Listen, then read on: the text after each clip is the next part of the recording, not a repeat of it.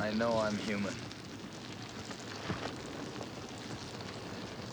And if you were all these things, then you'd just attack me right now. So some of you are still human. This thing doesn't want to show itself. It wants to hide inside an imitation. It'll fight if it has to, but it's vulnerable out in the open. If it takes us over, then it has no more enemies. Nobody left to kill it. And then it's won.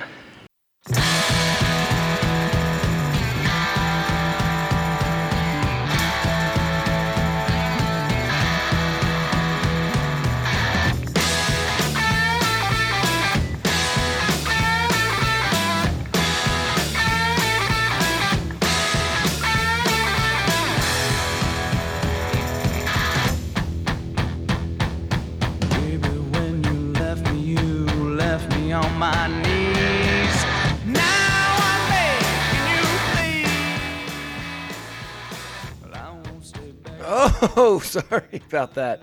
Wow, a little rusty here, huh? Welcome back to another thrilling installment of the TomCast podcast. It's been a little while, hasn't it? Well, we're back. It's Halloween season. We wanted to try and do something for Halloween because we love Halloween. We love Halloween movies and exploring fun elements of the genre. We've been talking about this, and when I say we, I am of course referring to today's co-host, my brother Mark, who will be joining with us momentarily. We've been in discussions for a lot of different podcasts, and you know, the issue's always been the same one. It's time management, and how do we make the time to get together and get the many episodes that we have discussed off the ground. By the way, this is the TomCast Podcast, and my name is Tom. Thank you so much for being here. We still have TomCast Podcast on Twitter and Instagram, by the way, if you give a damn. I'm just picking up this show. Like, I know the three people that are listening to it, and I'm like, why bother doing all the introduction stuff? But anyways, I apologize for that. I should be a professional podcaster here. But as I was saying a moment ago, the issue with the TomCast Podcast has been one of time management. And, you know, that's been tricky. That's hard. People got a lot going on in their lives. I'm no exception. And, you know, I've just been putting my efforts into maintaining MandoVision, which has been a lot of fun. Even though this show is a bit more Wild Wild West in that sense, which made it a lot of fun as well. But just something about talking about Star Wars makes me happy, you guys. I don't know what to tell you. But again, like I said, I love the TomCast podcast. I was hoping we could do more of these episodes, sporadically throughout the year. But this is really the first time we've had a chance to sit down and do it. So Mark and I are going to get together today, and we have got what we think is going to be a really fun episode for everybody because we are sitting down talking about one of our favorite all-time movies, the 1982 John Carpenter's The Thing, starring the great Kurt Russell. It's a massively impactful film. It's cinematically important. It is one of the, in my opinion, finest movies ever made. It is outstanding stuff. And then we're comparing it and contrasting it with the 2011 The Thing, which is something of a prequel, something of a reboot at the same time. And we're gonna kind of, like I said, compare and contrast those two particular pictures. I don't want to get too far ahead, but obviously I painted a very detailed picture of how the high regards in which I hold John Carpenter's The Thing in. And listen, well, I'll just say right now, like the 2011 one doesn't hold a candle. It really doesn't. I'm sorry. Sorry, not sorry. But let's go ahead and get into the particulars. We'll start with The Thing from 1982, a plot. A research team in Antarctica is hunted by a shape-shifting alien that assumes the appearance of its victims. Our top cast for this film is Kurt Russell is MacReady, Wilford Brimley is Blair, Keith David is Childs, Richard Mouser is Clark. Should we stop there? Richard Dysart is Dr. Cooper, Charles Hallahan is Vance Norris, There's a bunch of people in this movie. Donald Moffat is Gary. You may recognize him from Clear and Present Danger as the president. There's just a lot of people in this film that you will recognize from many other films, particularly if you are an enjoyer of 80s cinema. As I said, the movie is directed by the great John Carpenter. It is written by Bill Lancaster. He did the screenplay for it. And I don't know what else to tell you about this movie. If you don't know it already, watch it. It's amazing. It's great. You will not regret it. All right, and then for the 2011 The Thing, here's our plot. At an Antarctic research site, the discovery of an alien craft leads to a confrontation between graduate student Kate Lloyd and scientist Dr. Sander Halvorsen. I guess that's one way to describe it. This is a movie actually with a really good cast, too. I shouldn't diminish that aspect of it.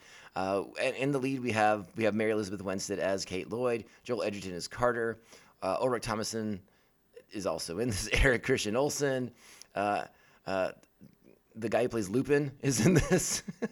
I can't say his name. I'm sorry. I'm not even going to try. But he's a fine, fine gentleman. And that's kind of our primary members, right? A lot of Scandinavian dudes in this cast, in this one. Their names are fun to look at, but not easy to pronounce. It's directed by Matthias van Heijningen Jr. I apologize, sir.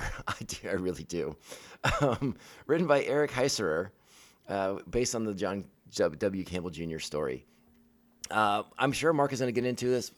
We will also talk about the original The Thing from Outer Space, Thing from Another World.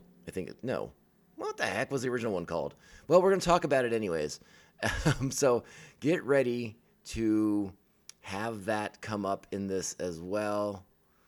And listen, yeah, Thing from Another World. I did get it right, from 1951. Great flick, really, really good as well. But I don't think we're going to deep dive too much on that. We're going to spend a lot of time with the two main films of this, the 1982, 2011. That being said, let's go ahead and link up with our brother. Let's link up with my brother. Holy God. This is a rough podcast. I don't remember how to do the podcast at all, fellas. I'm sorry. I hope you're here for the shenanigans that will no doubt be happening throughout the podcast. How do we even transition? I don't remember. I have not done the show in such a long time. Let's just go ahead and get into the show. Pop heads, let's pop on. The struggle is real, friends. We're going to draw a little bit of everybody's blood. Because we're going to find out who's the thing.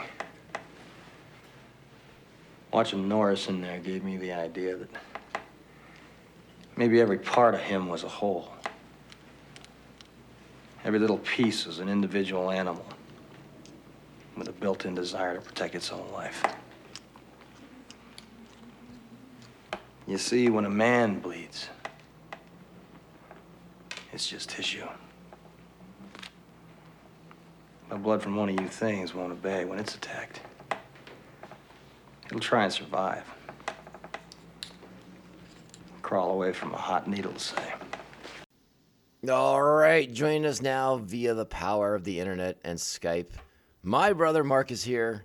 Welcome back to the TomCast podcast, a show that I don't know how to record anymore because I've just forgotten everything. How are you doing, sir? Good. How are you? Happy Halloween. We're Halloween. Back. The tradition barely continues. We've done it again. We somehow snuck this one in under the wire. Right. We're here to talk about two movies, one of which we really, really like, and then the other one exists. Is that a fair way to describe it? Maybe. My feelings might be a little bit stronger about that second one. Well, you can't deny that it doesn't exist, can you? It does exist. Yeah. I think that's all that can be said. Well, we'll get to that.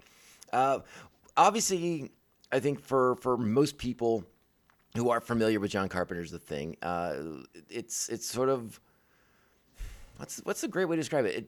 It's like one of the original cult classics, basically. Like, this is a movie that didn't do well when it came out in 1982, much like Blade Runner, which I think came out right around the same time. And I thought Blade Runner was 81. Maybe it was 82. I don't know. I think I'm pretty sure it was 82. Okay. But you know, neither one of those movies did well at the box office. They were kind of panned at the time. But they found their audience via the power of home video and rentals and stuff like that. And then eventually, you know, TV and HBO and all this other good stuff. So it's kind of like one of the early 80s cult classic movies that now has been reevaluated by critics and hailed as like this masterpiece of cinema. And I can't argue with that. I love this movie. It's great. I came to it pretty late, Mark. I don't know, when was the first time you saw the thing? I came to it kind of late too. I think first time I saw it, I think I was like 18. Yeah, I think that's about right, because I think I was in my late teens or right there at 20 or so, because my recollection is that this was like one of the first DVDs I ever bought. I don't think it was one of the first I ever bought, but yeah, I think the first time I saw it was like a crappy pan-scan rental from Blockbuster. Mm. Yeah, I remember buying, I'm pretty sure I bought the DVD of this at Circuit City and watched it on my computer, because I think at the time we didn't have a DVD player at home. The only DVD player we had was on the computer. And so, yeah, that makes sense. I'm pretty sure I watched this on a computer. And yeah, you know, late to the party, but it was awesome. The effects are incredible. The cast, the story, the direction. It's a really great flick, and I believe it holds up insanely well today. How about you? I've always liked this film, but I think this last watch is the first time I saw it in HD, and for me, it really felt like I was seeing the movie for the first time. Like I said, I always liked it, but my opinion of it really elevated after this last viewing. I think yes, you're right. It holds up insanely well, but just certain elements of it were really standing out to me as just being like so perfect, like Dean Cundy's cinematography, the score, everything about it. Yeah, I mean, I can't argue with anything you said. I think for me, one of my favorite elements of this movie is sort of like the rewatchability of it, because it's such a more layered movie than it gets credit for. Like, there's little things in there. I think that each time you watch it, you kind of pick up new little things here and there. And you, at least for me, every time I've rewatched it, I sort of reevaluate my opinion of the thing, of like how this organism kind of works. I'm really really find the rewatchability of the movie so much fun. And you know, there's not a lot of movies you can say that about, where you kind of find new things to think about each time you rewatch it. You know, you're kind of playing that game. You know, like McCready is, you're trying to figure out who the thing is, right? And it's just a really, I don't know, it just adds kind of a real fun kind of interactiveness with it, which, again, the movie was definitely ahead of its time. I think that is very clear nowadays. Yes. You know, looking back and seeing how little people respected it and thought of it, and that it took a good stretch of time. I think you're a damn fool if you don't enjoy this movie. And like you hit on it, the practical effects in this movie are awesome. Yeah, so good. I can't get enough of it. I just love that scene with the shock paddles. Like, it doesn't get old. That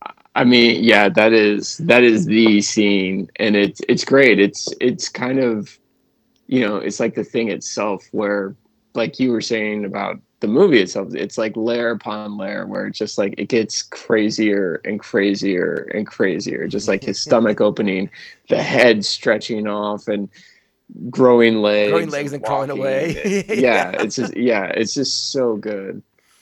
So, you know, in the introduction, I gave the plot of the film, and you know, I think it merits discussing about, once again here, an Antarctic research team in the middle of nowhere find something in the ice. Well, no, they don't find something in the ice. Somebody else found something in the ice. They just come across the remnants of what it did to this Norwegian team.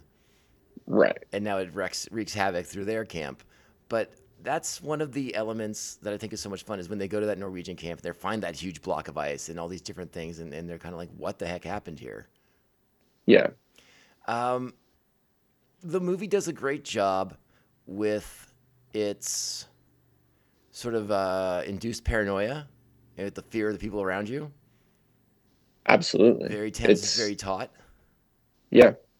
Like right from the beginning, it starts setting it up, because you're immediately wondering why this helicopter is shooting at this dog. And so you're immediately suspecting the dog, like, something is wrong. Mm-hmm. And that something is up with this dog. And so right from the very beginning, they're establishing that paranoia. Yeah, and the location, I think, lends itself really well too, because you sort of have to factor in, like, these guys are probably sick of each other. They probably don't like each other that much to begin with. They're right. Doing their job. They tolerate being around each other nonstop for whatever duration this assignment lasts for them. So like they're in a state of mind already where they don't like the people next to them. They probably don't trust them too much anyways. But then you have to examine and look at, like, well, how well do I really know this person anyways? Right. It's not like you can, they never even bother to play the game of, like, oh, ask me a question that only you would know the answer to, because they don't give a shit about each other in that regard. You can't play that game with the thing, because these guys are on edge already. They don't like that fucker over there. Like Childs and McCready want to kill each other before the movie even starts. They don't like each other at all. Yeah. Well, they also, they don't really understand how the thing works, and that if it is perfectly copying these people, like, does it somehow absorb their consciousnesses as well and have access to their memories and things like that? So, but I'm sort of glad they don't even go down that rabbit hole. I'm sort of glad they don't play that game.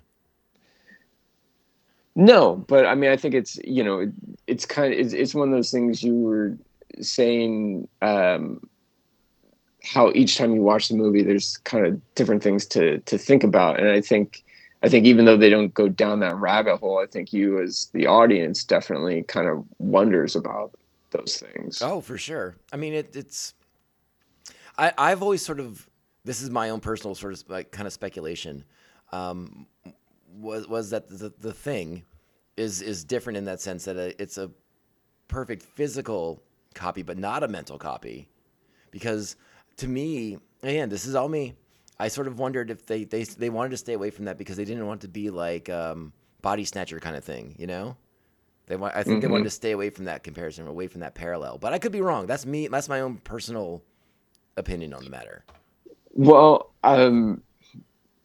John Carpenter and both Kurt Russell, their commentary on the film, which I listened to on the old DVD, but is from the old Laserdisc, they were saying that was something they did think about. But again, like so much else with the film, they decided to leave it ambiguous. They didn't want to answer that question, but it is a real possibility in both of their minds that it could be absorbing their memories and things like that. I mean, yeah. But I think, I mean, maybe that's one of my favorite aspects of the movie is that it just stays ambiguous about so many different levels of it. It's not so just many things. It's not just the ending that's ambiguous. It's a lot of stuff in the film, Right. It's a survival movie in like the purest sense in that regards, because it's like we don't have time to answer these questions or we're gonna die. Yeah, it wouldn't even really make sense for them to find answers to those questions, right? Unless it was just a very different movie. Well, yeah. And one of the things I do like about the film too, also the way it starts with you mentioned it, the dog. They're shooting at it. It makes its way into the Americans' camp, and immediately, like, everyone's around that dog, so everyone's a suspect. You know, again, the first time you watch the movie, you don't know exactly what's wrong with the dog, but you know something's wrong with the dog. Yeah, and like I think it's like licking Bennings's face. And, yeah, so like there's these moments where it's the dog has come in contact with just about everybody at that station. I'm pretty sure I've linked it to everybody by now, and so like that means the suspicion is on everyone. You know, as the audience, like you can't play that game. Like it's a really hard game to play where you're like, oh, at this time this is the thing, and it's like they could all be the thing at certain points in the movie. I mean, it's wild. Yeah, and it's what's really funny is I didn't watch many of these, but there are so many videos on YouTube about like so and so is the thing. McCready was always the thing. I know that I've avoided those kind of internet rabbit holes because it feels like every few months I get something that pops up in my because of my algorithm or whatever, and I'm like, I don't need to hear some hipster's dissertation on who they think the thing is. I don't care. I agree, but every now and then you do come across one that is very well thought out and very well put together, and it's like I don't agree, but I respect your opinion and I appreciate that you put this much time and effort into it. I mean, if you can find ones that are like of clear thought and rational, even if you don't agree, that's one thing. But I feel like nowadays I just come across the ones that annoy me because it's like, oh, that bass is full of toxic alpha male masculinity. And I'm like, oh God. Oh. I mean, I was just talking about speculation about like the thing. But, I don't know, but yeah, but I mean, I'm sure. Oftentimes when you get like these modern day reexaminations of older films, that's the kind of nonsense you have to deal with. And it's like, why am I doing this? Yeah, get so annoyed. I'm throwing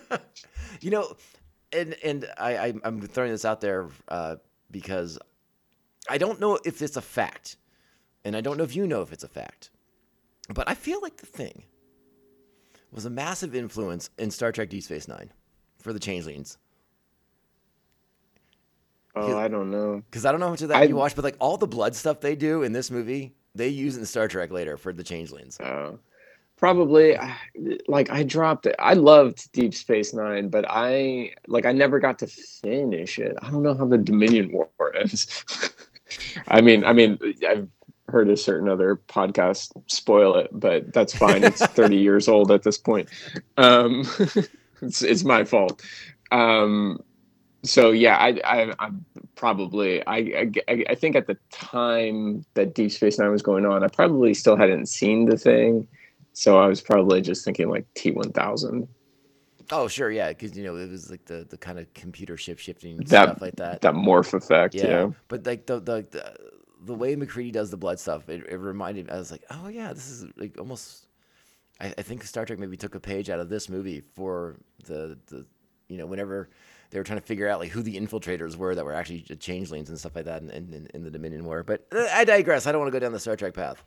But yeah, I think that's just how important this movie is, like how influential it is. Like there's so many great moments of tension. And I mean, the blood scene in particular is awesome.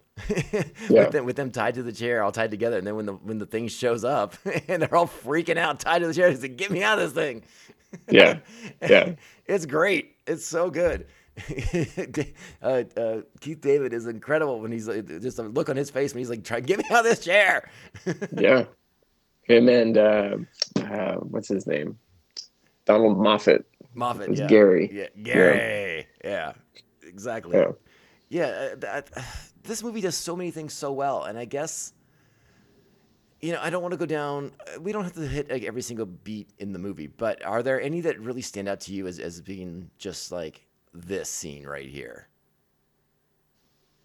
Oh man, like kind of like I was saying about this last viewing of it, I mean, it all just came together perfectly for me. I think every moment is great and does exactly what it's supposed to do. I think the two standout scenes are the dog kennel scene and the defibrillator scene. Right. Those are the ones I think that your mind automatically goes to. But, really, I think what's really stood out to me has always been the scene at the Norwegian camp. I think it's handled so well. McCready and Dr. Copper going through the remains of the camp, and just the amount of mystery, the set design, the lighting, the music, it builds so much mystery and tension that I think it's great. It really is. And, you know, Carpenter's never been a director to, well, rarely has Carpenter been a director to like pad his movies with like a lot of like fluff or anything. And the leanness of this movie, I think, is to its credit, because it's like, what, 102 minutes? I mean, it's fast. I don't think it's that. I think it's like, is it like 97? I think you're right. I think it's like 100 minutes. Yeah, I mean, I think it's just over an hour and a half. It's well short of you know, the 2 hour mark, and it yeah, and it's. Oh well, wait a second here. This is an hour 49. I don't believe that for a second. Hour 49. Does that sound right to you? Oh, maybe. Pause the podcast. Well. Well, to my point, though, and what I was getting at really is that the movie goes really fast. It is insanely well paced. So even again, still, okay, even if it's 110 minutes long, which is, you know, kind of what they're saying right here, 109, whatever, it flies by really fast. There's not a lot of extra nonsense in this. There's no nonsense in this movie. Like, everything you see from the opening shot to the closing shot is vital. It's all important stuff. There's no cushy nonsense scene that could have been deleted out or trimmed up here and there. No. It's all there. Everything you need for this movie is there on the screen. Nothing. There's no time for you to be like, oh, I can run to the bathroom real quick. No. You got to pay attention right here. Right. Because things are about to happen. And once things start happening in this movie, they happen quick. Yes. You know, you get, other than you know, McCready's making a couple speeches with some blowtorches on his back. You know, that's it. But they're good speeches. I don't think you can walk out at that point either. You know, because that's how lean it is. It's like everything is necessary. Yeah, it really, really is, and you know, that's just not how they do a lot of movies these days. And I really wish filmmakers would go back to that's just stop it. You know, the sort of lean, mean style of filmmaking. Yeah, just like quick, lean, fast. Just get me where we need to go. There, I mean, there are filmmakers that, you know, they can make their 3 hour opuses and they're great. But, you know, like we talked about, one of the reasons why this movie is so rewatchable, because it's quick. Mm-hmm. You know, even if it is hour 49. That's a fast hour 49.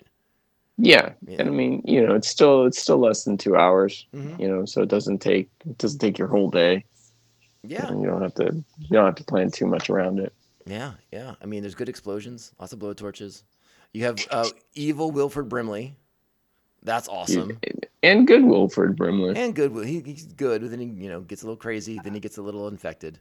I mean, but, you know, how crazy was it? He, you know, I mean, at that point, you don't know if he's the Thing when he's smashing everything up. He could already be the Thing, or he's trying to, you know, make sure no one's able to leave and infect the rest of the human population. Yeah, because he's running those fancy computer simulations down there. That's right. Yeah. What did it say? Like total infection of the human population in like 7200 hours or something, or whatever it was, like, yeah, something like that. I think I did the math on it, and I think it was like just over like 3 years. God, 3 years, I feel like it'd be way faster. Probably. Oh my gosh. I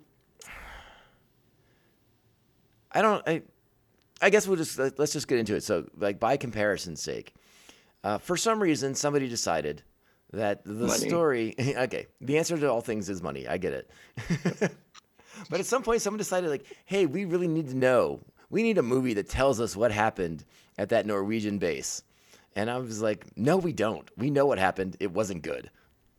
Well, and I think the thing about that is, in in Carpenter's The Thing, they go to the Norwegian camp, and it builds all this mystery of, wow, what happened here? You don't need another film to answer that, because they answer it in The Thing. It's pretty much exactly what happened to the American camp. Days. Like, yeah. That's the whole point of the movie, is like, it's answering that question that it gives you at the beginning. Yeah. So that was sort of the thing, right? So when you and I hatched this idea a while ago, and this year we were finally able to bring it to fruition. And what I guess you didn't realize it until right before we started recording, was I had never seen the 2011 Thing. I had zero interest in it.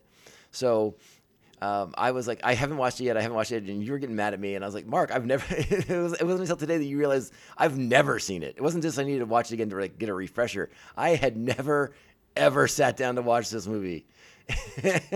And by the end of it, I was like, well, now I know why I never sat down to watch this movie. Because it's, I texted you last night when I was about halfway through it. I don't understand why this needed to be made. They're not telling me anything that we don't figure out watching The Thing from 1982. Yeah. There really is no reason for it. It's not that, it's not even that it couldn't have been good, but they just kind of did everything wrong in trying to remake The Thing, and because that's all it is. It's just a remake and a prequel at the same time, a premake, I guess. I don't know what you would call it, but funny. I like that. What's that? No, I like that. I thought premake. I thought that was pretty good. Sorry, lost the thread there. No, it's okay. It's just I think the filmmakers went into the movie with good intentions, because I do think they respect and probably admire the Carpenter flick, and I think they went into it like oh, we're gonna do this wonderful homage, and we're gonna kind of use the mythology and maybe try to expand it a little bit and do all these different things, but it just doesn't come together in the right ways. It's a good cast. No. It's a really good cast, but like their story, like you said, it's just feeding us the thing again. We saw this. What did they bring new to the table to make this movie worth investing your time into? Right. I think you're right. I think most of the filmmakers came at it with the best of intentions. I think in large part, it was probably very exciting for the special effects people, because The Thing is so influential within that sort of sub-industry. And we talked texted a little bit about this last night, but the film was originally supposed to be all practical effects. And I think I think from their perspective, they really wanted to showcase, like, here's what we can do with modern practical effects, right. And it could have been a showcase for that. But then, and there's kind of some debate about who made the decision to switch it to digital CG effects. There's some debate about whether it was the director or the producer.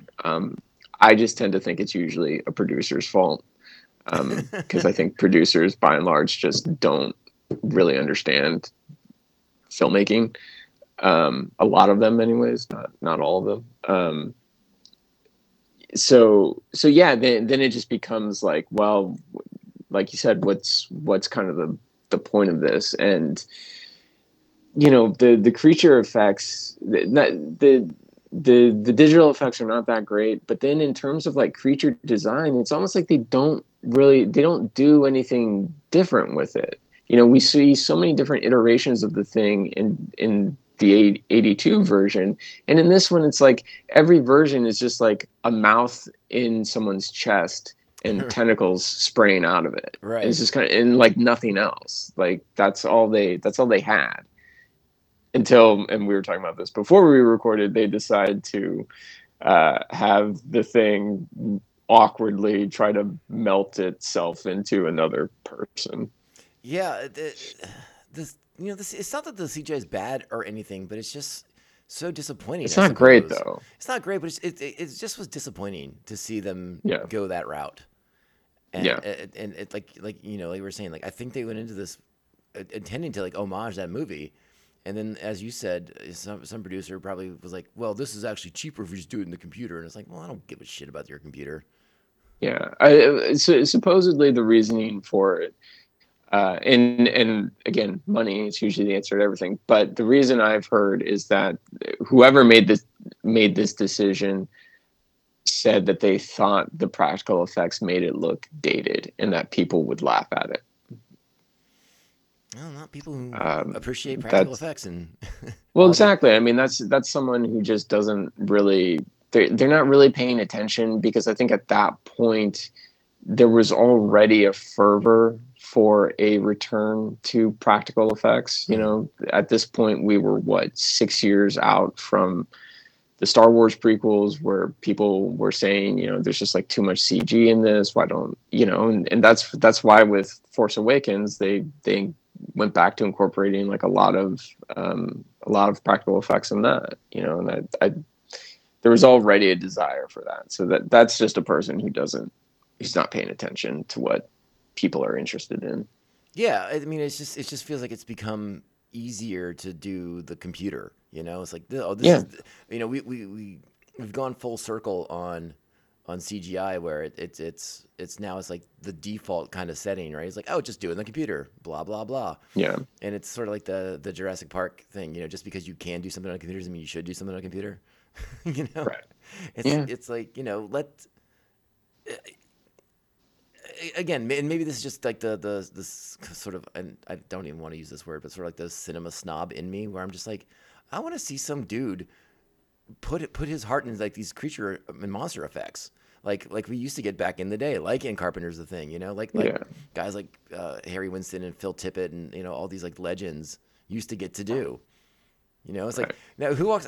Mark, you're more plugged into the Hollywood scene more than I am, but like, who walks around Hollywood says like, you know who my favorite a CGI guy is, right? And that's not a thing. Well, I mean, you know, there are some names. There's your John Lasseters and John Knowles and, you know, guys like that. But John Knoll came up making Star Wars. Well, sure, but he did a great job. Yeah, but these are guys, and I think Lasseter too. Like, these are all guys who came from a practical background. They came from, sure, but I mean, their work in the digital sphere is just as renowned, you know, and like they pioneered a lot of that stuff. And sure, no, I get it.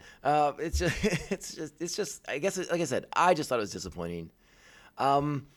There, I don't want to sound like I'm just gonna shit all over the 2011 one. I mean, I kind of want to, but I will. That's okay. Okay. So I was going to ask you. There's one element of that movie that I was sort of like, well, that's kind of interesting, and I wanted to get your opinion on it. Okay. Because I didn't outright hate it, and I was like, okay, I see where they're doing. Here's like the one thing they're trying to change up from the '82. This is the different direction we're going in. The idea that the thing just replicates like natural tissue and rejects non-organic material, I guess. Is that the best way to put that? Like when they find, you know, they have to have their own autopsy scene in this movie, because if we didn't say it initially, this movie, the 2011 thing, it remakes so much of the '82 one. Like it has a lot of the same beats and same moments. It's very much beat for beat the same thing, with a few additional. Few added beats that are completely unnecessary. Right. And so in their autopsy scene, I believe it's Mary Elizabeth Winstead's character that finds like the metal, like the thing for holding bones together, the screws in the plate, you know? Yeah, I mean, it was like a big metal rod. If she didn't see it, someone would eventually. Right, but it's sort of your first like, oh, well, here look, something original that's different from the first film. And so that kind of becomes their thing. Well, I shouldn't say their thing in the thing. This sort of becomes their identifier, way to sort of separate who is human from who may not be human. And that's to look for metal fillings in your teeth. Yeah. And I was curious what you thought about that. Like I said, this is like the one thing I didn't give them. I didn't ding them for. I was like, well, all right, they're trying something a little different. They're trying to add to some mythology here a little bit.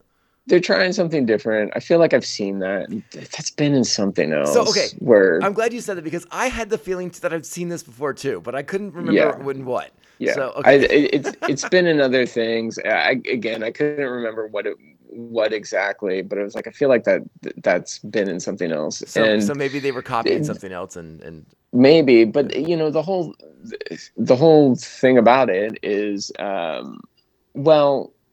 it kind of spoils the ambiguity of the ending of John Carpenter's The Thing, because Childs has an earring at in that film, and he has it at the end of the movie. So it's like, oh well, I guess he's not the thing because he's got his earring and it's on the right ear.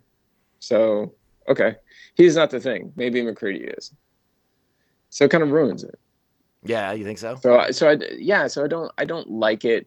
I think it's perfectly reasonable enough to say that, when the thing is copied, like maybe it can't reproduce inorganic material, but maybe, in the absorption process, it knows where an earring would go. Right. You know what I mean? Right. So it's just kind of like.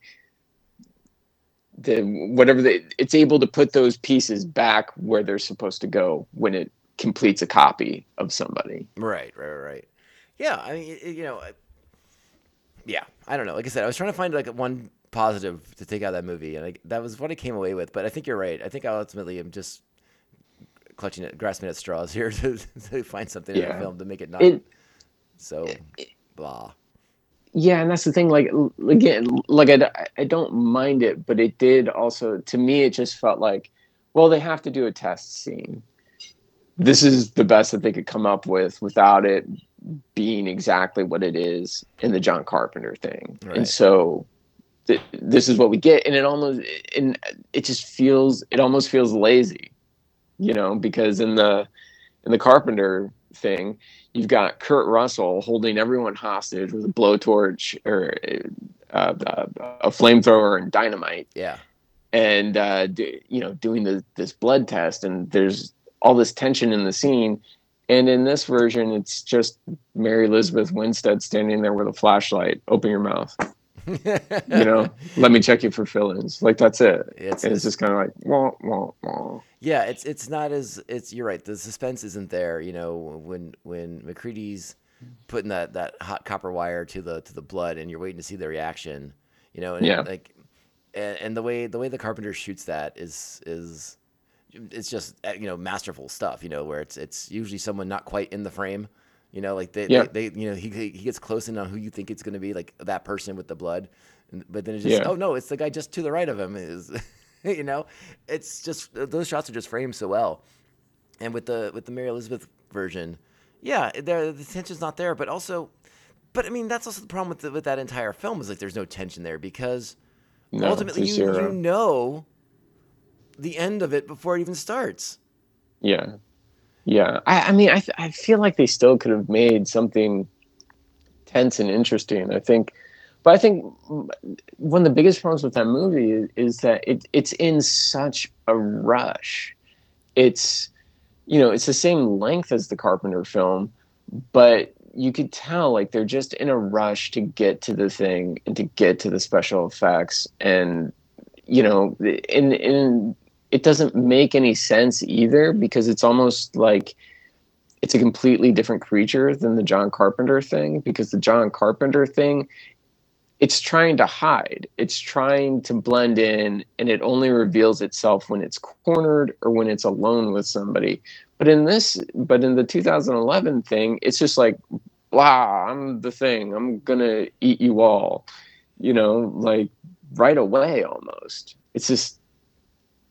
This is bad. It's not consistent. You know what I mean? Right. Like it's not consistent behavior for this alien creature.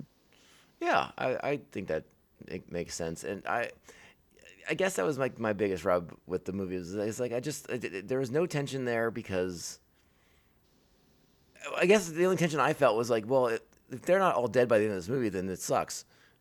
So, and guess what? They weren't. No, they weren't. No, we have no idea what happens to Dr. whatever her name is. Dr. Mary Elizabeth Winstead. Yes, that one. Apparently she, you know, rides her tractor to a Russian station. Okay. I guess. I mean, were they hoping to launch this into another, were they hoping to like spin this movie out into like another series or something? I mean, probably money. Because I was amused that they mentioned the Russian station being closest as opposed to the American station, which we know they're going to get to. And then, you know, you and I talked about it. You know, the movie sort of ends. They, you know, with this big, you know, it's just such modern Hollywood bullshit. They have to like this giant set piece spaceship thing going on for the final battle between Mary Elizabeth and Joel Edgerton's characters versus the thing, and it's not great. So I don't know. Did I finish making my point? I can't remember. you were saying about the no. I don't think you did. I had to interrupt you. I just find the end of that movie to be just somewhat frustrating because they have their big Hollywood set piece kind of thing, right? Yeah. But of course it's not the end because then you get like your you know it felt like they wanted to kind of have that scene like they did at the in Carpenter's with Childs and McCready just staring at each other and they're gonna just wait it out and it felt like they were maybe gonna go in that direction between Edgerton's character and Mary Elizabeth Winstead's. I didn't bother to remember their names. I apologize. It's not worth remembering. Yeah, Edgerton's basically playing like their version of McCready, anyways. It's like their you know analog version or something. Just poor shit version of McCready. Whoa. and of course, like you said, like the whole thing with the earring, and then so she knows that he's the thing, and she blows him away with the flamethrower and blah blah blah. And then you know again, and then like the movie sort of ends with Mary Elizabeth Winstead.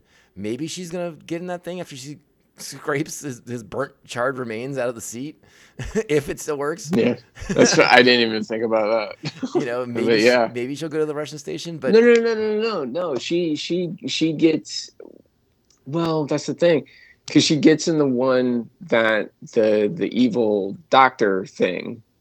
Goes to the spaceship in. Right. So it's not burnt, but you do have to think like, well, I mean, maybe it left something behind, right? Just in case. Yeah. Wouldn't you want to torch that one too, just to make sure you're killing all the stuff? Yeah, exactly. And that's the other thing is that you know they say that just like one cell of this thing can eventually consume an entire person. So. I don't know. I feel like getting in that tractor is not a good idea. Yeah, for sure. I would agree with that. And so you know, so they sort of, like I said, then you get your fake out ending, and then they, as I think we said it earlier before we were recording, they shoehorn in how to tie it to the other movie with the husky breaking out through a window, and then be like, oh wait, no, that's got to be the thing. We got to go shoot it now. Yeah. And it's like, where did this element come from? I feel like they didn't set that up hardly at all. Well, yeah, So I mean, it's like the one guy. What was his name? I don't know what these characters' names are. Like Olaf or something like that. Yeah, I think they're all named Olaf. What's that? I think they're all named Olaf, right? There is an Olav, but it's not Lars. It's Lars. Oh, Lars. So it's Lars. So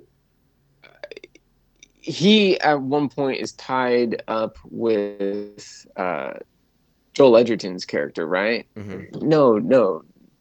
Edgerton's tied up with Mr. Echo, and then what's his name? Forget Lars. Lars goes in to check on them, and we see him get like yanked aside, but we don't see what pulls him aside. And then we don't see him for the rest of the movie. We assume that he's dead. And yeah, after the climax with Mary Elizabeth Winstead, the credits start, and then mid credits we cut back to the Norwegian station, and he runs out of a shed and sees the dog, and then they get in, he and another guy get in a helicopter and chase after it. Yeah, and it's just, it's dumb. It's very shoehorned in, and it's like you couldn't make that more a part of the story. You know, have it end with like him and this other pilot being the only two that remain, and they go after it knowing that they're probably going to die, but they have to do that. You know what I mean? Like it just didn't feel like there were any stakes. And this was a character who, you know, he's throughout the film, but he's not really utilized very well. No. So we don't necessarily care that much about him, you know, because he spent so much time with Joel Edgerton and Winstead. Let me ask you this question, and you know, I'm coming at you with this one, all right? So get ready. You need to put your thinking cap on. Okay. Is there a way to make this movie, this 2011 version, that is compelling and interesting and full of the tension that you get without being, you know, a clone of the 82? You know, I believe in the expression, you know, never say never, nothing's impossible. I feel like there's a way to make this a good movie, but I think this ended up being an exercise in how not to do it. I don't know. I don't know how you would do it, but one of the things that really I find frustrating about this movie is you could tell they spent a lot of time and care in recreating the Norwegian set from the original. And I think it's interesting that the way they completely changed the way the Norwegian camp finds the thing, finds the spaceship. Like when they find the spaceship, it's underground, it's in a cavern. Mm-hmm. And we see in John Carpenter's thing that, you know, they blow up the ice to uncover it. Right. But it's in this cavern the entire movie. And I think what they're trying to say is that the thing's ship started to take off at the end of this movie, and that caused the ice to collapse and uncover it. But again, in the Carpenter film, we see them blowing up the ice. It's like, why you spent all this time and attention on the camp? Why didn't you do the same thing with the spaceship? Because that's just as iconic as the Norwegian. As the Norwegian camp, like there's nothing about the Carpenter film that isn't iconic, you know. And it's like you have to put all these pieces together precisely, and it was like it was just like an afterthought to them. They just said like, well, no one's going to care about that. It's like I don't know. It's baffling to me. Yeah, the thing I sort of, and again, I've only been thinking about this for a small amount of time. This is probably what I'm about to tell you is probably fraught with all kinds of potential pitfalls that would make it just be a disaster as well. And I'm still not sure it would solve the problem of making it a different movie than Carpenter's anyways. But I sort of was intrigued by the idea when I thought about this very late at night, and I was like, well, what if instead of trying to make like a prequel and tell a story that we didn't need told, what if they did something a little bit different? Because again, now 2011, that's a while ago, all right? The world was a bit different in 2010 than it is in 2023. So I'm probably looking at it with far too modern eyes. But I was sort of intrigued. I thought about it. I was sort of intrigued by the idea that, hey, you know, the ice caps are melting, and Antarctica's actually shrinking. Like, what if we found like a bunch of different kind of things happening because of, you know, climate change and all these other issues? And like, what if we found, I don't know, Child's or McCready's body, and we go from there in a modern setting and kind of spin it out in that direction. And you can kind of, again, do like a sequel, but in a bit of a different fashion. And you can kind of explore some different themes because, you know, you're opening your film with a kind of a, again, I don't want to get silly because you know how I am about modern day things, but You know, like you can kind of do like a climate change metaphor with the movie if you start messing around with the idea of like, oh, look what else we're finding now because all this stuff's been hidden in the ice down here. Like, what if there's another thing that shot down the thing? Or like something, you know, maybe something was in pursuit of the thing. Maybe the thing was chasing something. Like, there's a lot of ideas you can kind of play with and try to get the movie to go in a different direction as opposed to recreating Carpenter's. Mm-hmm. But again, is it really the thing at that point? I guess is what I ultimately came away from. Like, how much do you change it when it's not so that it is? Well, I don't. It doesn't need to be the thing. Mm-hmm. You know what I mean? It's like if you're going to go that route and just do a sequel to it, then it shouldn't be the same thing. No, but that's what I mean though. Like the thing I keep saying thing in a confusing fashion, but the one. Incidents when I can think of that was like, this is how this should work is Alien and Aliens. Sure. Because like, yeah, it's the same aliens, but they're very different movies. And like, I would have been cool with that. Yeah. I don't know. I mean, to me, it's just, I just don't think, I think this one was unnecessary, even if they had done it right. Sure. I feel like it would still always come off as being like, yeah, it's not really necessary. And I don't think a sequel is necessary. And I think no matter what you do, you're just kind of going to run into that. And I feel like Alien and Aliens kind of lend themselves to that because that's a creature you can actually destroy. It's hard to kill and there's consequences for doing so with the acid blood and all. But like, the thing is just how do you defeat a creature that just on a cellular level can wipe you out, you know?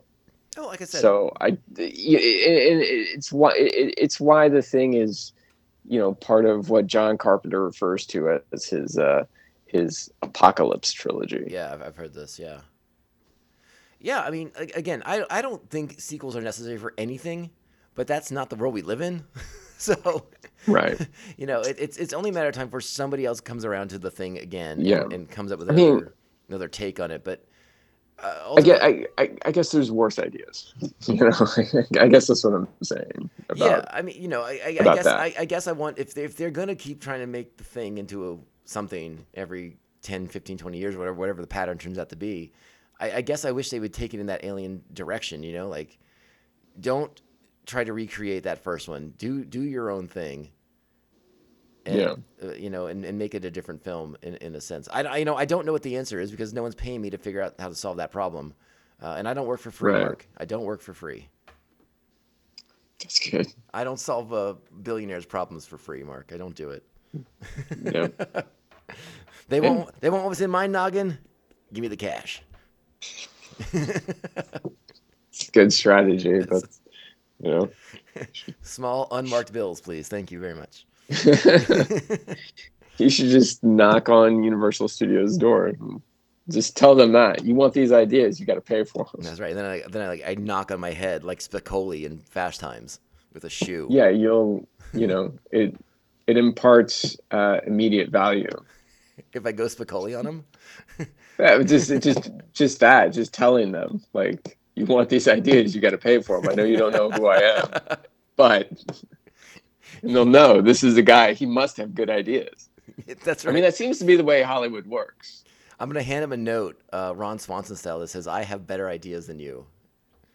It's going to be awesome. Is that what he had a note that said that? No, he had a note. The park guy came to him and asked him for his permit. I can do what I want. Yeah, said, I can do what I want. Yeah. Yeah, which I think that's the same note that Martin Scorsese hands into studios. I can do what I want. Yeah, seems like it. I mean, how else does The Irishman get made? Oh, I never saw it. I just looked unbearable to me. And I say that I like Martin Scorsese, but I didn't want to see that. Well, Mark, I don't know. feel like we're beating a dead thing here with the 2011 one. I don't know. There's really much else to say about it. It's not great. If you wanted to do your own compare and contrast, you can definitely watch it. It's a movie you can see. It exists in places to stream.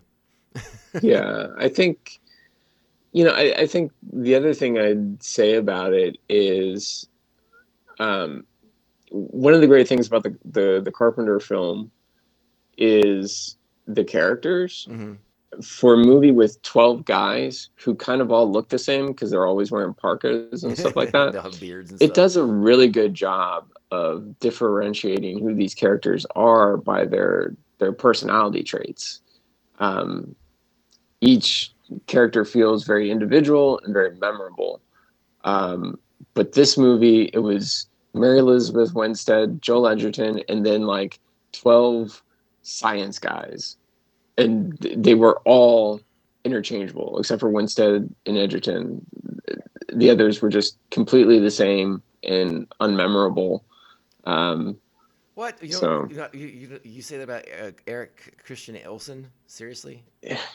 Yeah. You know, I mean, Fired Up is great, but Christopher Hivju, you say that about him? Who? Christopher Hivju. He was in Game of Thrones. I think half this cast was in Game of Thrones, honestly. I think they were was he the one with the big red beard? Yeah. Yeah, I mean, look, he's good. You know, these guys all have like great looks about them. But you know, again, at the end of the day, they're just generic science guy. Generic science guy. I mean, that's who they are. It's just like, okay, you have glasses and a beard. You're a science guy.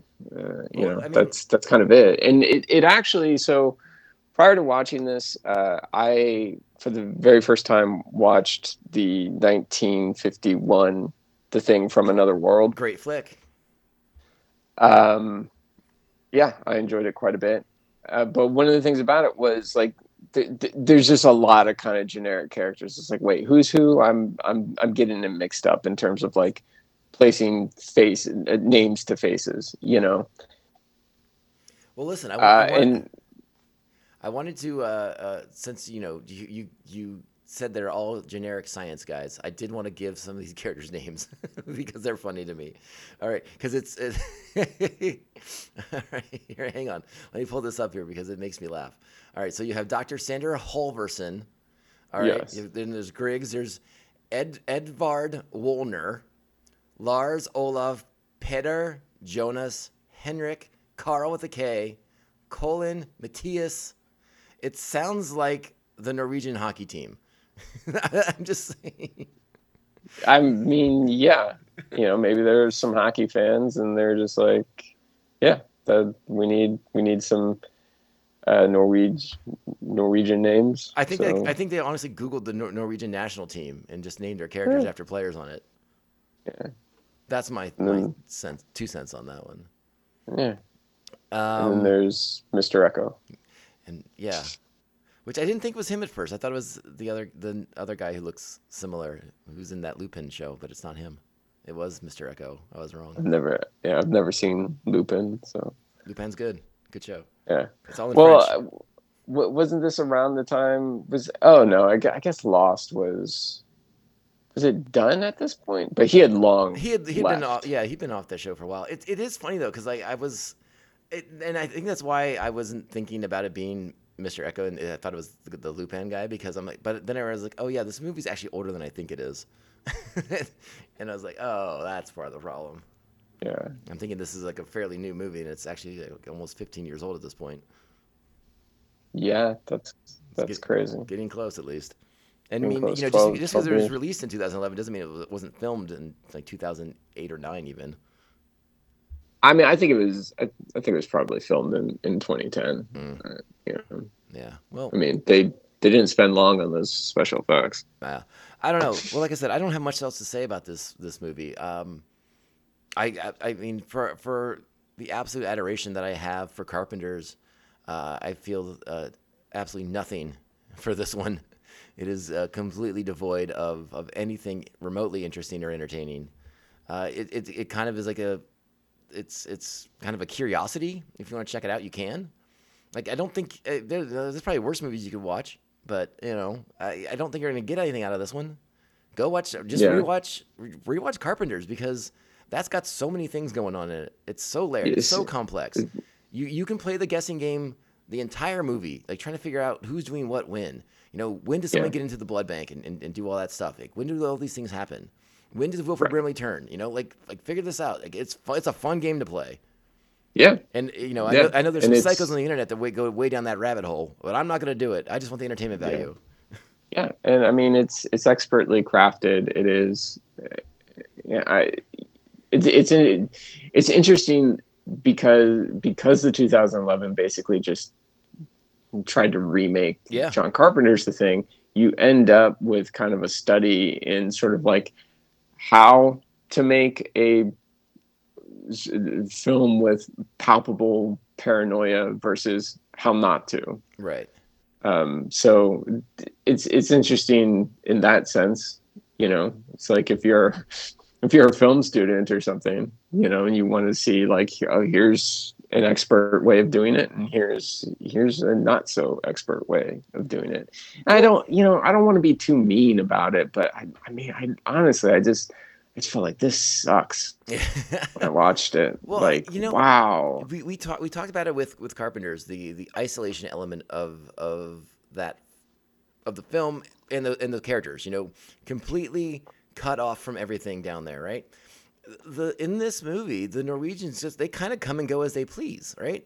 Like Dr. Edvar, what's his name, shows up. He flies in and out all the time.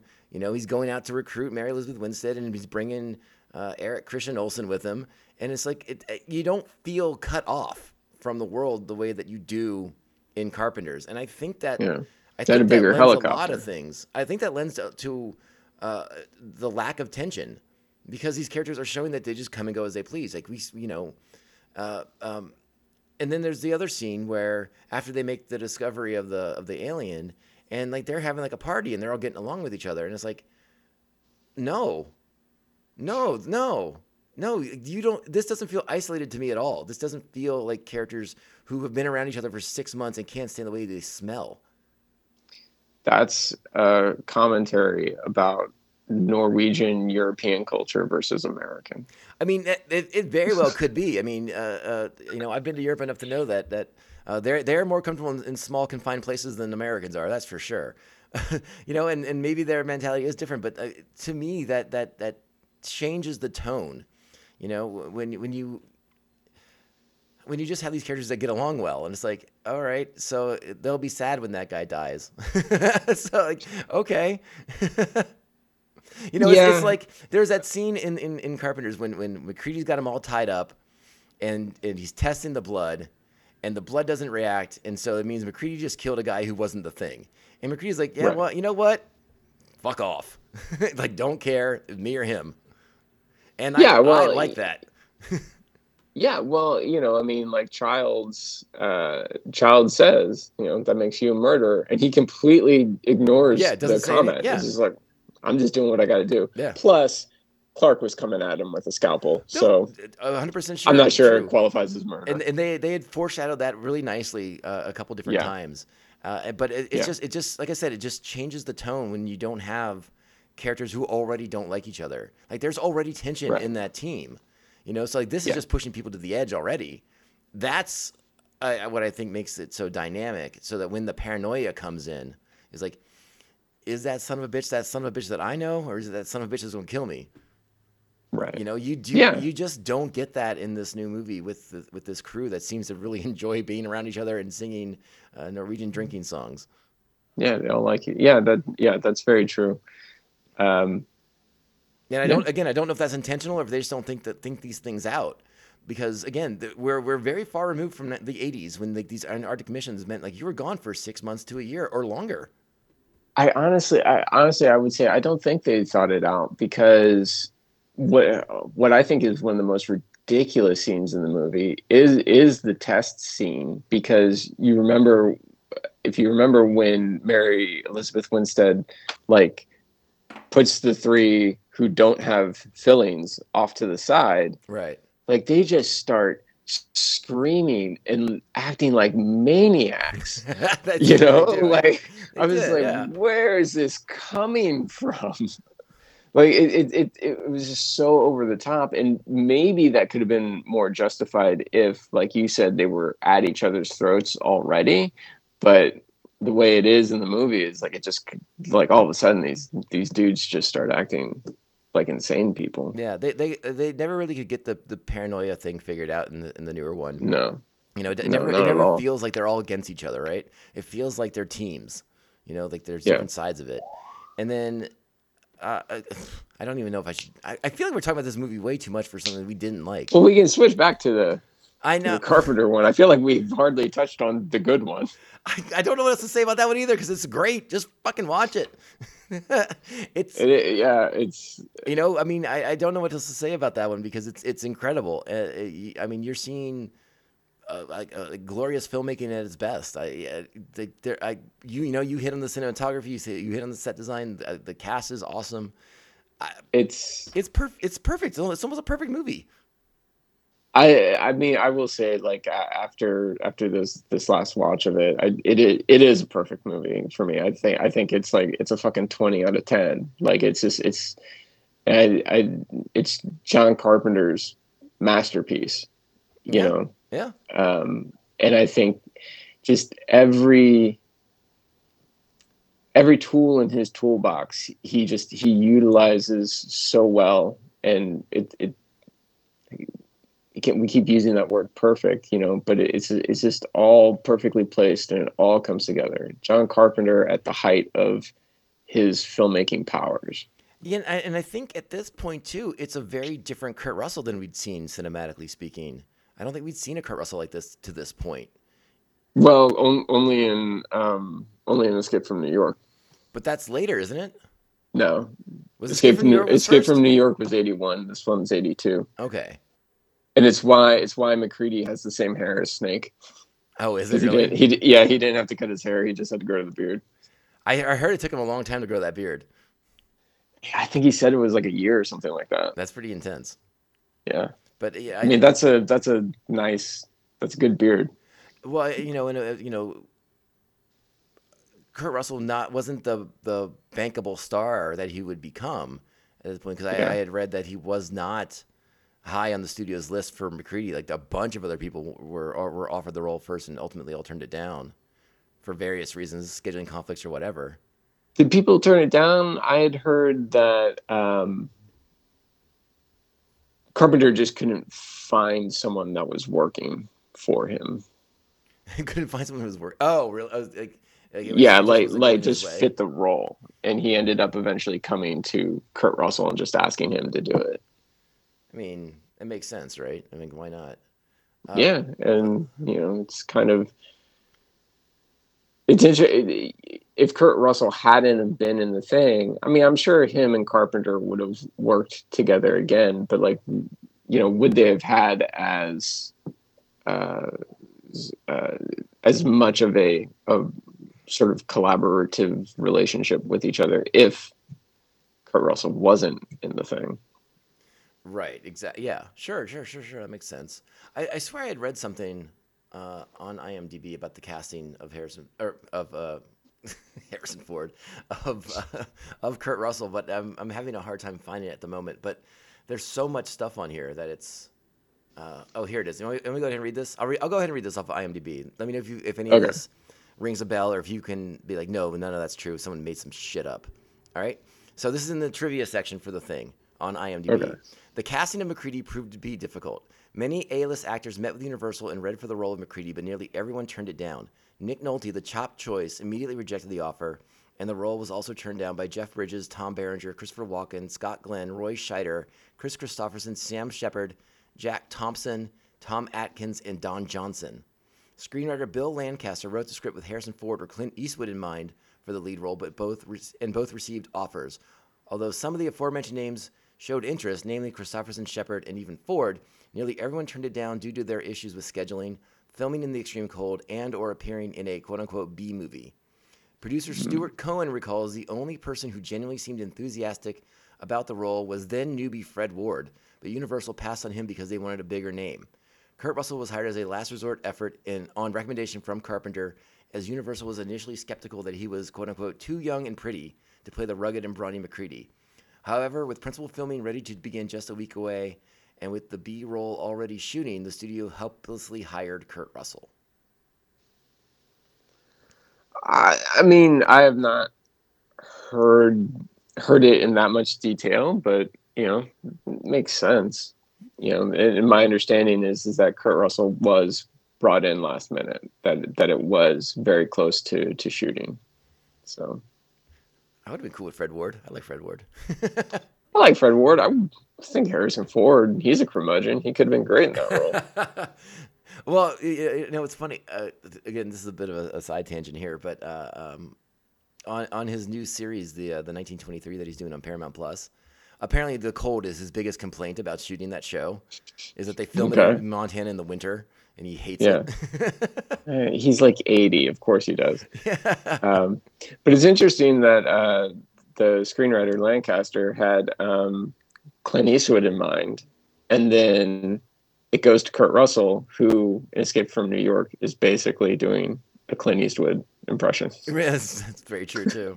You know, and Kurt Russell even said when he did Snake that he was thinking of Clint Eastwood because he was going off against Lee Van Cleef. Yeah. Oh yeah, that makes sense. And yeah. It also is funny too to hear the description of the movie as being like a B movie, which is something about that makes me laugh because like, yeah, it is, but I mean, also look at the results. I mean, yeah. How many of these guys are kicking themselves for not being in it?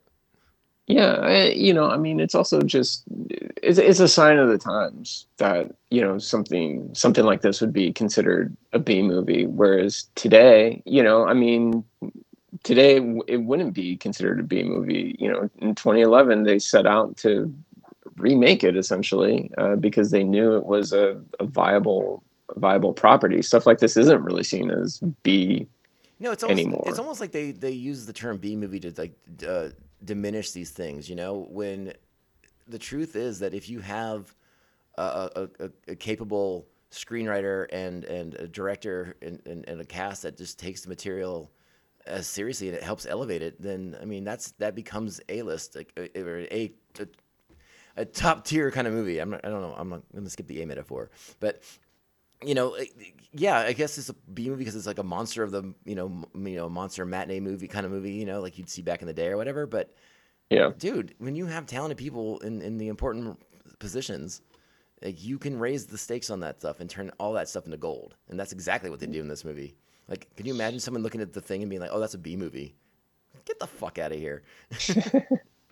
Well, yeah, you know, but, you know, at the time, though, it's like, yeah, I mean, nobody was on that movie really, really proven. It was John Carpenter's biggest budgeted movie because he had made, you know, a string of profitable movies, but it was still...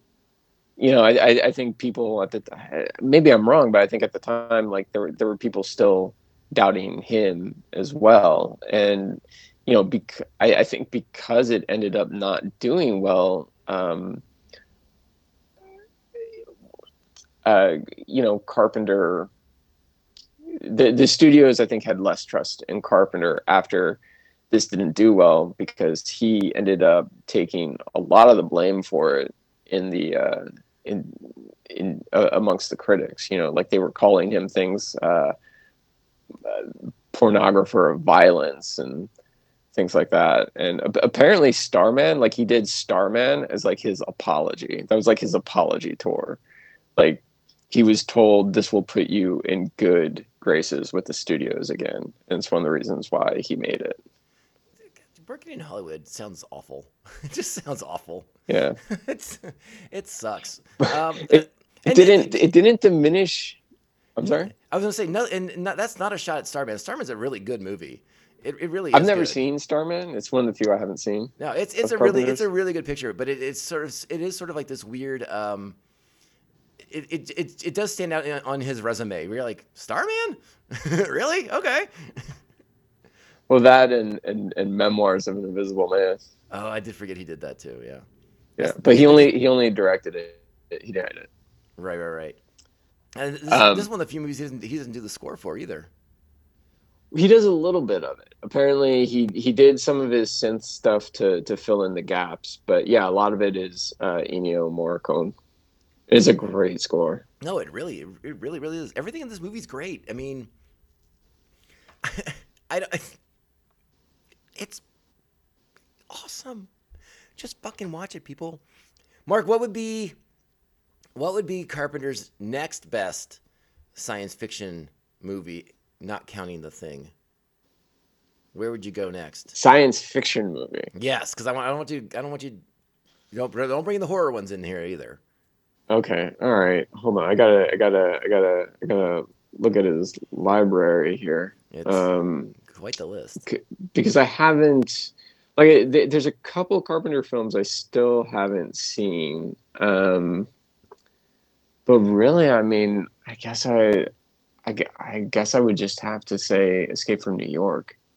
It's one of my favorites of his anyways, so I think it would have to be that one. I've never seen, what is it, Dark Star? Right, yeah.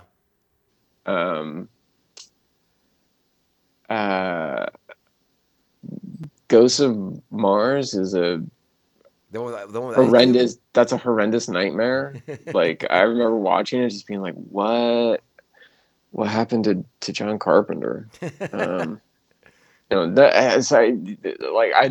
John Carpenter, and I think he's great because he'll give a full-throated defense to every single one of his movies. He absolutely owns them, and I think that's awesome. But it's just not a movie. I didn't think it was very well made. Yeah, I mean, I guess I think it has to be Escape from New York. There's a part of me that wants to say They Live, but it can't be They Live. I love that movie, but it can't be. No, it can't. And They Live is fun. I just think the last half hour of that movie just really it just gets a little too cornball and silly. It's like they stopped this alien invasion by blowing up a satellite on the side of a building. Okay, it looks like it's a satellite the size of a Dish Network dish on some side of someone's house. But I kind of steered you here for a reason, because I did want you to say I was pretty confident you'd say Escape from New York. Now, okay, we've been mocking the 2011 thing for essentially being a beat for beat remake of Carpenter's 82 The Thing. Yeah, but Carpenter is no stranger to that move himself. Because sure. I would say Escape from L.A. is basically a beat-for-beat ripoff of Escape from New York. I mean, yeah, it more or less is, and people are not fans of Escape from L.A. That's one of his ones that gets derided a lot. So I mean, I think in general people are a little more consistent on that. So it's. I don't see any sort of inconsistency there in terms of, we're criticizing the 2011 remake and people criticize Escape from LA for the same reasons. But I'm inconsistent on this because I know there are many, many, many problems with Escape from LA, but I kind of like it. So no, I am in the same boat. I kind of like it too for all of its flaws and everything too. In the complete ridiculousness of them, of Snake Plissken surfing in to attack everybody. Just what are we doing here? I almost feel like when people talk about that movie and why they don't like it, that is the main thing people talk. I feel like if they had just not put that scene in it, maybe people would have a slightly higher opinion of that movie. Because I think there's a lot of good stuff in that, in terms of a lot of kind of inside Hollywood jokes and stuff like that. There's a lot of satire in that one, which is very interesting to me, as opposed to Escape from New York, which is very straightforward you know, future dystopian future sci-fi thing, you know. This one, Escape from LA, had a lot more kind of like social commentary than maybe one would have expected. And I don't mean social commentary in the sense of like, you know, we need to be more aware of these things. It just was like kind of lampooning Hollywood. Yeah, which I definitely respect. I'm a big fan of that at all times. And you get Bruce Campbell as that plastic surgeon guy. There's good stuff in that flick.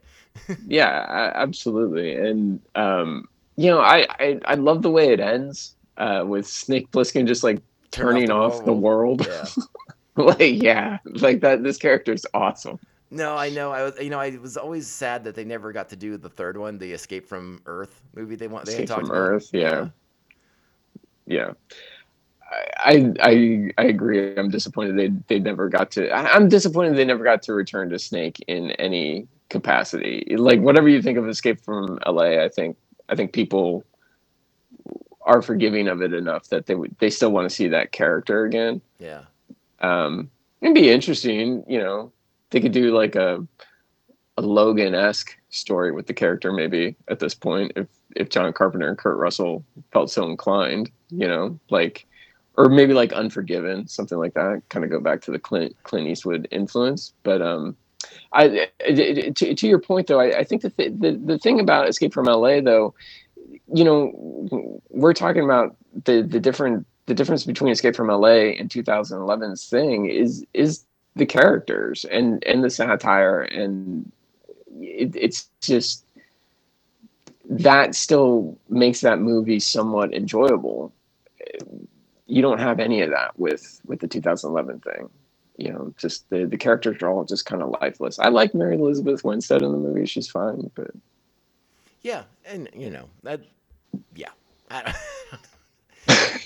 sometimes you just don't fuck with the masters, you know. And Carpenter's a master, you know. Again, I know he's one of these directors who I don't think had gotten his sort of due in Hollywood until maybe like the last 10 or 15 years after he sort of had retired from directing anyways, which is sad. Yeah. But like the man knows what he's doing behind the camera. Yeah, you know. Yeah, it's interesting because I mean the thing not doing well really kind of set him on. I guess I don't want to say downward trajectory because that makes it sound like I'm putting down the rest of his movies. And I think he has a really good library until the mid 90s. You know, but the thing not doing well did kind of, I guess, tarnish his reputation amongst Hollywood filmmakers. But you know, I think, excuse me. I think also, and again, I don't know if this connects to the thing or not, but at some point, somehow, some way, John Carpenter kind of became like the whipping boy of the critics. And and this is a time when a critical opinion of movies was, you know, very important to its box office. You know, you had guys like Siskel and Ebert, and they were sort of setting the tone, and they were telling people, "Don't go see this." You know, and Ebert was on the "don't go see this" boat with The Thing. And like these are guys that are damaging Carpenter's reputation and impacting what he's going to be doing creatively and how those movies are going to be perceived from now on. Like, you know, Carpenter's never been – I don't think Carpenter's had a huge like box office hit in forever, you know, throughout the 80s. I mean, most of his movies were never like monster box office performers. But, I mean, a lot of his best films, in my opinion, were the ones that were the bombs. You know, like The Thing, and you know, one of my personal favorites, Big Trouble in Little China, box office disaster. Was that a bomb? Box office disaster. They couldn't believe how poor it did. You know, there's another one I'm thinking of too. Gosh darn it, now I'm blanking on it. But you know, Carpenter has kind of got. I mean, They Live. Any of them. I mean, you can go through his resume and like see the opening weekend numbers, and you're like, ooh, that's rough. And you know, I think he just kind of got beat up by these critics and you know studio people because he's always been a very individualistic person. You know, he's always had his idea of the stories he wants to tell as opposed to just being a director for hire. Well, I think that's the thing is he's an uncompromising filmmaker. Yeah. And I think that really helped him at the start of his career. And then, yeah, he started doing things that just, you know, critics didn't like, and then a lot of people also didn't like. You know, yeah, it's weird. I don't know, because my understanding about the thing is that even amongst audiences, it was kind of mixed. You know what I mean? So I don't think film critics have that much power, even back then when there were only a few of them. You know, I think his stuff just didn't find its audiences until video, because I remember the first time we saw Big Trouble in Little China, you had rented it from like 7-Eleven or something like that. I'm pretty sure it was like all video in Twinbrook, but okay. maybe it was all video. You know, but like we were very young, and that was the kind of thing that, you know, if we were old enough, we would have lined up around the theater to go see it. But maybe it just wasn't appealing to adult movie-going aged audiences, at least in mass. I don't know. You know, it's hard to say. It's hard to say. There's always, you know, a million reasons why one movie is a success and why another one isn't. And yeah. I know it seems like when I read through the trivia stuff on Carpenter movies on IMDb, there seems to be like one recurring theme where it's like whoever's in charge of promoting the movie, you know, they don't know what kind of movie they have. They have no idea how to market it, you know, and that seems to be like a recurring element in a lot of his stuff. You know, I know that affected Big Trouble in Little China. I know that affected They Live. You know, a bunch of his movies are just sort of, again, I hate using it because it's kind of a cliched expression, but like they're just kind of ahead of their time in a lot of senses. And so like these marketing people who are paid to figure out these things don't know what kind of movie they have. You know, my recollection of Big Trouble is that it was marketed as like some sort of like Kurt Russell comedy movie almost. Okay, I haven't seen it. I don't remember any very vague recollections. And you could, but I mean, watch the trailers for Big Trouble, and it's kind of confusing what movie you think you're going to get when you go see it. Like it shows a lot. It gives away way too much. The trailer does, because again, they didn't know how to market it at all. So they just threw everything in the trailer. Like, here, look, see it all. No surprises. But but they're still framing it like it's this that Kurt Russell's like our the quote unquote hero, and he's kind of the sidekick in the entire movie, which is the funny part, and no one seems to get the joke. Right. Yeah. And stuff like that just baffles the Hollywood people, I guess. And it's just like, no, that's why it's awesome. It's a guy who's a sidekick but thinks he's is Robin thinking he's Batman. It's awesome. Yeah.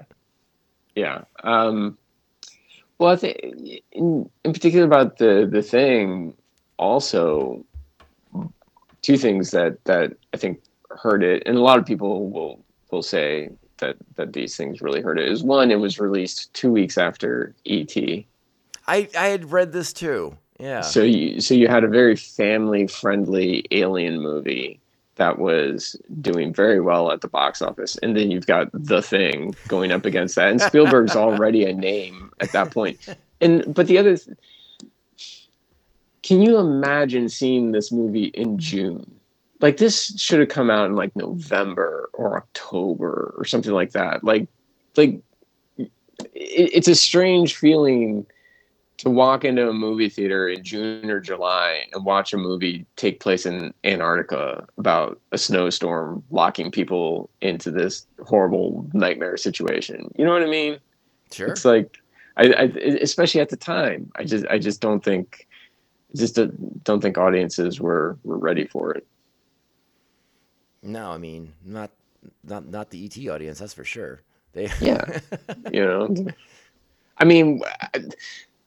trailer for The Thing is awesome, and if you saw that trailer and it convinced you to go see the movie, I don't know why you'd be thinking like, "Oh, an alien movie, it's going to be like E.T."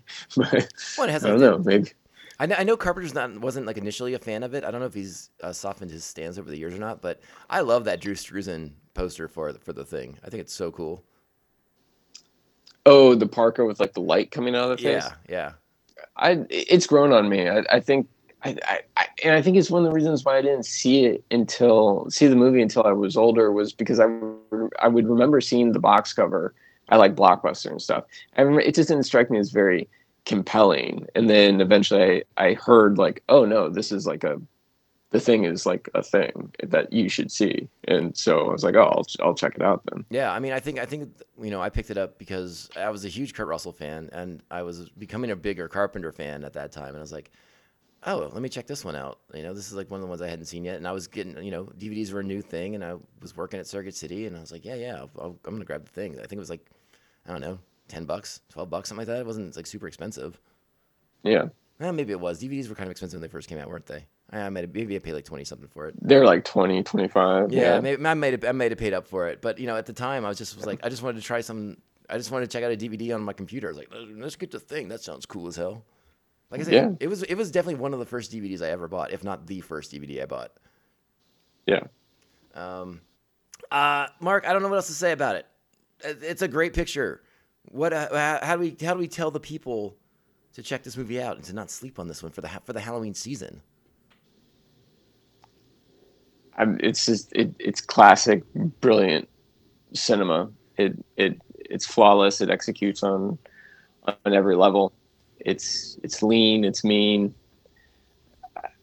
Carpenter's simple style has really grown on me over the years because, you know, there's actually nothing simple about it. Like, it looks simple, but it's, you see the way he uses the camera and the blocking of characters and stuff like that. And you're like, this is really, really expert stuff. It's all done on purpose with intent. And yeah. And he just has a very classic style, you know, and I think it's great. I know the sort of natural inclination at this time of year is to watch those slasher movies. And I get it. They're fun. I love them too.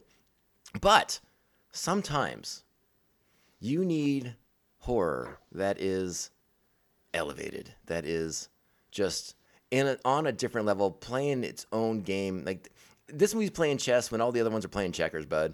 This is good stuff. I mean, this is like a thinking man's horror movie. Just like MacReady at the beginning, playing chess. That's right. Drinking his J&B scotch, playing chess. J&B scotch, playing chess. Fuck that computer. Fuck that computer. Wilford Brimley's not even selling oatmeal. Doesn't even have a beard in this one. Come on. Mustache. No, he didn't have a mustache in this, did he? No, but he's famous for the mustache, not the beard. Yeah. Yeah, he wasn't managing the New York Knights just yet, so no, he's no stash. Famous for three things: mustache, oatmeal, and diabetes. No one can talk about Wilford Brimley without mentioning diabetes. Did you notice in this one? Again, I've seen this movie 1,000 times, and I don't know if I ever really paid attention to it. But you notice in the credits, his name's A. Wilford Brimley. No, I didn't. And I was like, wait, is he A. Wilford Brimley in everything, or does he drop the A at some point? Now, it's not just like A. Wilford Brimley. No, like, he's A. Wilford Brimley. A. dot Wilford Brimley. Like Anthony or something. I don't know. Anthony Wilford Brimley. Antonio. Antonio. Yes. It's definitely Antonio. Oh man. All right, Mark. Let's. I think we need to put a bow on this puppy. I think this is also just a little trivia, but I think this is also Keith David's like first major role. I think you're right about that. And I love me some Keith David. That guy's awesome. He's great. Whenever he shows up in something, I'm happy. Yeah. You know, Keith David. Also in They Live. Yeah. Not afraid of working with Carpenter again. Yeah. Keith David, Kurt Russell, and Wilford Brimley get all the attention in this movie. And I think rightfully so, but everyone's great in it. It's a really nice ensemble cast. I forget the name of the other actor who plays the other doctor on there, but he's another great character actor as well. Richard Dysart. Dysart, yeah. He's a great character actor. Charles Hallahan's an awesome character actor. I love seeing like younger Donald Moffat because all I think about him is as the president in Clear and Present Danger, yelling at Harrison Ford. oh, that's who he is. I was like, I know this actor from somewhere, but I didn't place it. Yeah, he's one of those guys who's just in so many different things as like old white guy, you know, white guy with power mostly. But he's really great in this. He does kind of have like a Mitt Romney look to him. He kind of does. You know, he does. He was also, I think he was, didn't he play the president in The Right Stuff too? It's been so long since I've seen The Right Stuff. Yeah, me too, honestly. But I thought he played like Lyndon Johnson. So I could be. That sounds familiar. That sounds right, actually. Yeah, but I mean, God, I'm looking at his resume right now. He's been in a million things. He's been in a bunch of Law and Orders, The West Wing. Yeah. Oh, God dang, he's got quite the resume. Besides Clear and Present Danger. Yeah. Any hoot, but yeah, it's a wonderful cast, and you know Keith David, come on, he's gonna go fight in a couple years' time. He's gonna go fight Roddy Piper for 15 to 20 minutes in a movie. It's gonna be amazing. God. If you haven't seen it, South Park does a great spoof of that fight. Well, I don't think I have seen it. I'll have to look for that. Awesome. I think it's like the two like Timmy in the wheelchair and is it Jimmy? Oh, is it the cripple fight? It's the cripple fight. Yeah. When like Cartman runs all over town, busting into churches, yelling "cripple fight," and everyone leaves like runs to church. And it's just these two handicapped kids beating the shit out of each other for 20 minutes. I do remember that episode now. Okay. All right. Yeah. I was going to say, your South Park references have to be very specific, like seasons 1 through 10, or else I don't know any of them. But yeah, that's very true. I don't. Yeah, I probably only know 1 through 4. All right, people, go watch The Thing. You can watch the 2011 one if you want to, or if you make a horrible mistake. Oh, actually, you know what? I should bring that story up real quick just to share with you because you'll laugh.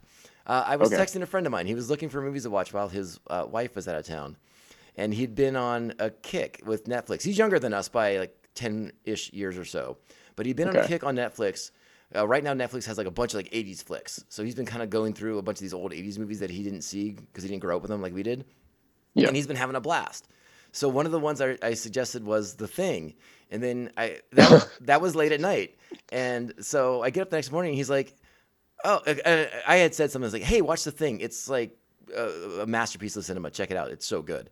And then he wrote back, he's like, oh, I saw I had like really bad reviews, and I was like, are we talking about the same thing? And then he looked and he's like, oh no, I was looking at the 2011 thing. I was like, yeah, don't watch that one. And I hadn't even watched that one at that point. So when I was like, no, don't watch that one.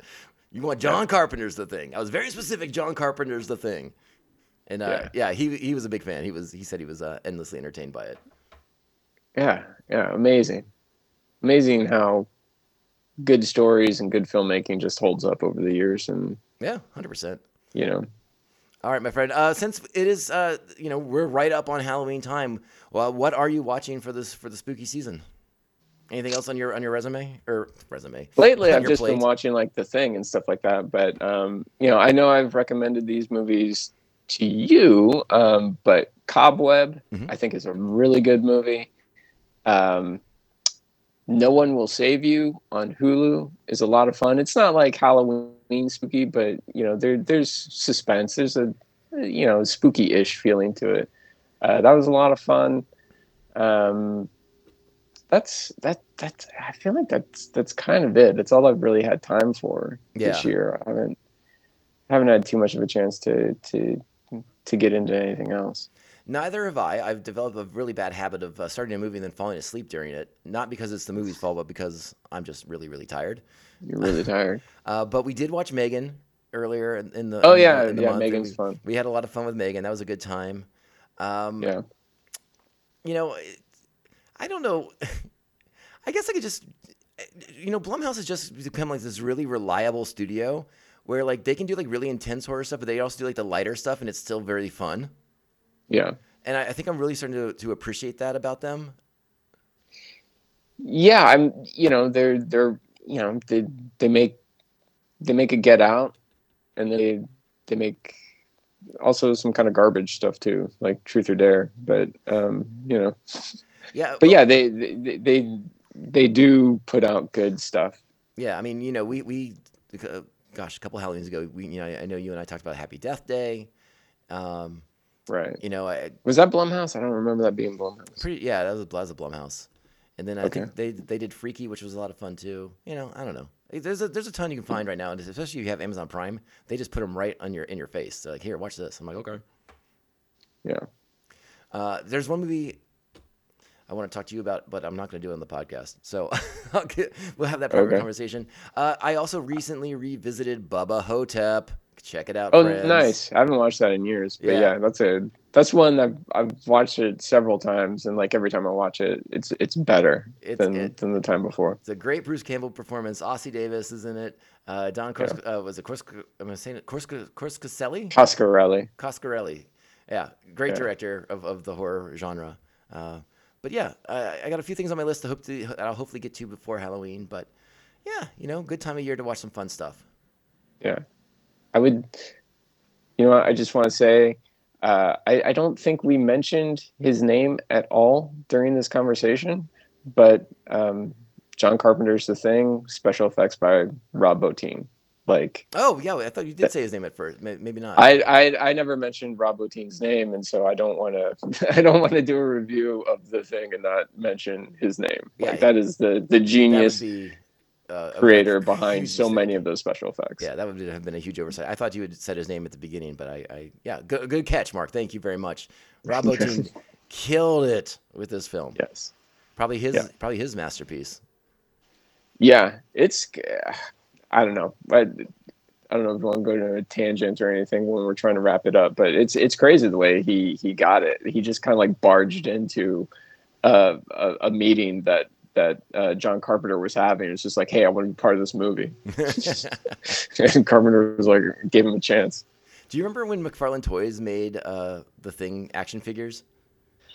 I didn't get any though. I didn't. Either. I don't think I did. I don't think it wasn't quite on my radar yet. The Thing. I don't think I had actually watched it yet. It was a little before I got into it, and I just remember the toys being really cool because McFarlane was doing all those kind of like ahead of their time kind of designs and like all the massive points of articulation and everything. Right. But I remember, and like there was like multiple versions of The Thing because it's it's so many different things in the movie. And I was like, why are there so many versions of this? I'd have to spend like $100 to get all of them. Yeah. But they were cool looking. And I know they did one. I know one of the accessories was, I already forgot the actor's name, but his little head with like the spider legs coming out of it. And I was like, that toy. Yes. I was like, that is so cool. I didn't buy the toy, but I was like, that's so cool. That's such a neat little thing in there. Yeah, it had the head on the spider legs. It had his head on like the massive elongated neck. Yeah. Yeah, I remember it. It was insane, and the detail was great. All right, Mark, let's wrap this puppy up. Let's get out of here. If for some reason you want to follow this podcast on social media, still we are at TomCast Popcast on Instagram and Twitter. Still, Mark, are you still following? I do still follow, but I thought you were putting this stuff out under MandoVision. Oh no, I can't put this out under MandoVision. I say fuck too much on this show. Oh, is the MandoVision audience opposed to swearing? I'm opposed to swearing on a Star Wars podcast. The audience missed Mark rolling his eyes like you wouldn't believe. He just put Tony Stark to shame with that eye roll. Yeah, so lame. Oh, my gosh. Well, fine then. I'm being judged, my brother. It's time to go. Like I said, you can follow us on social media if you want to judge me there like Mark is. That's cool. I appreciate it. Otherwise, this podcast will be back at some point. I hope we get to do this a little bit more frequently, rolling into 2024, but we'll just see how it goes. All right, friends, stay tuned. Make sure you're liking and subscribing and all that good stuff, because you never know when this show's going to drop into your feed. So great. Yeah. Not this episode. This episode will be real quick, but I mean like future episodes, Mark, like down the road. No, but okay. You do this, then. You record. Well, you take it over. We'll talk about that. Well, let's talk about that. Oh, God. All right, you got to go. All right. Ciao, Bella, friends. We'll talk to you later. Bye. Bye, Popheads.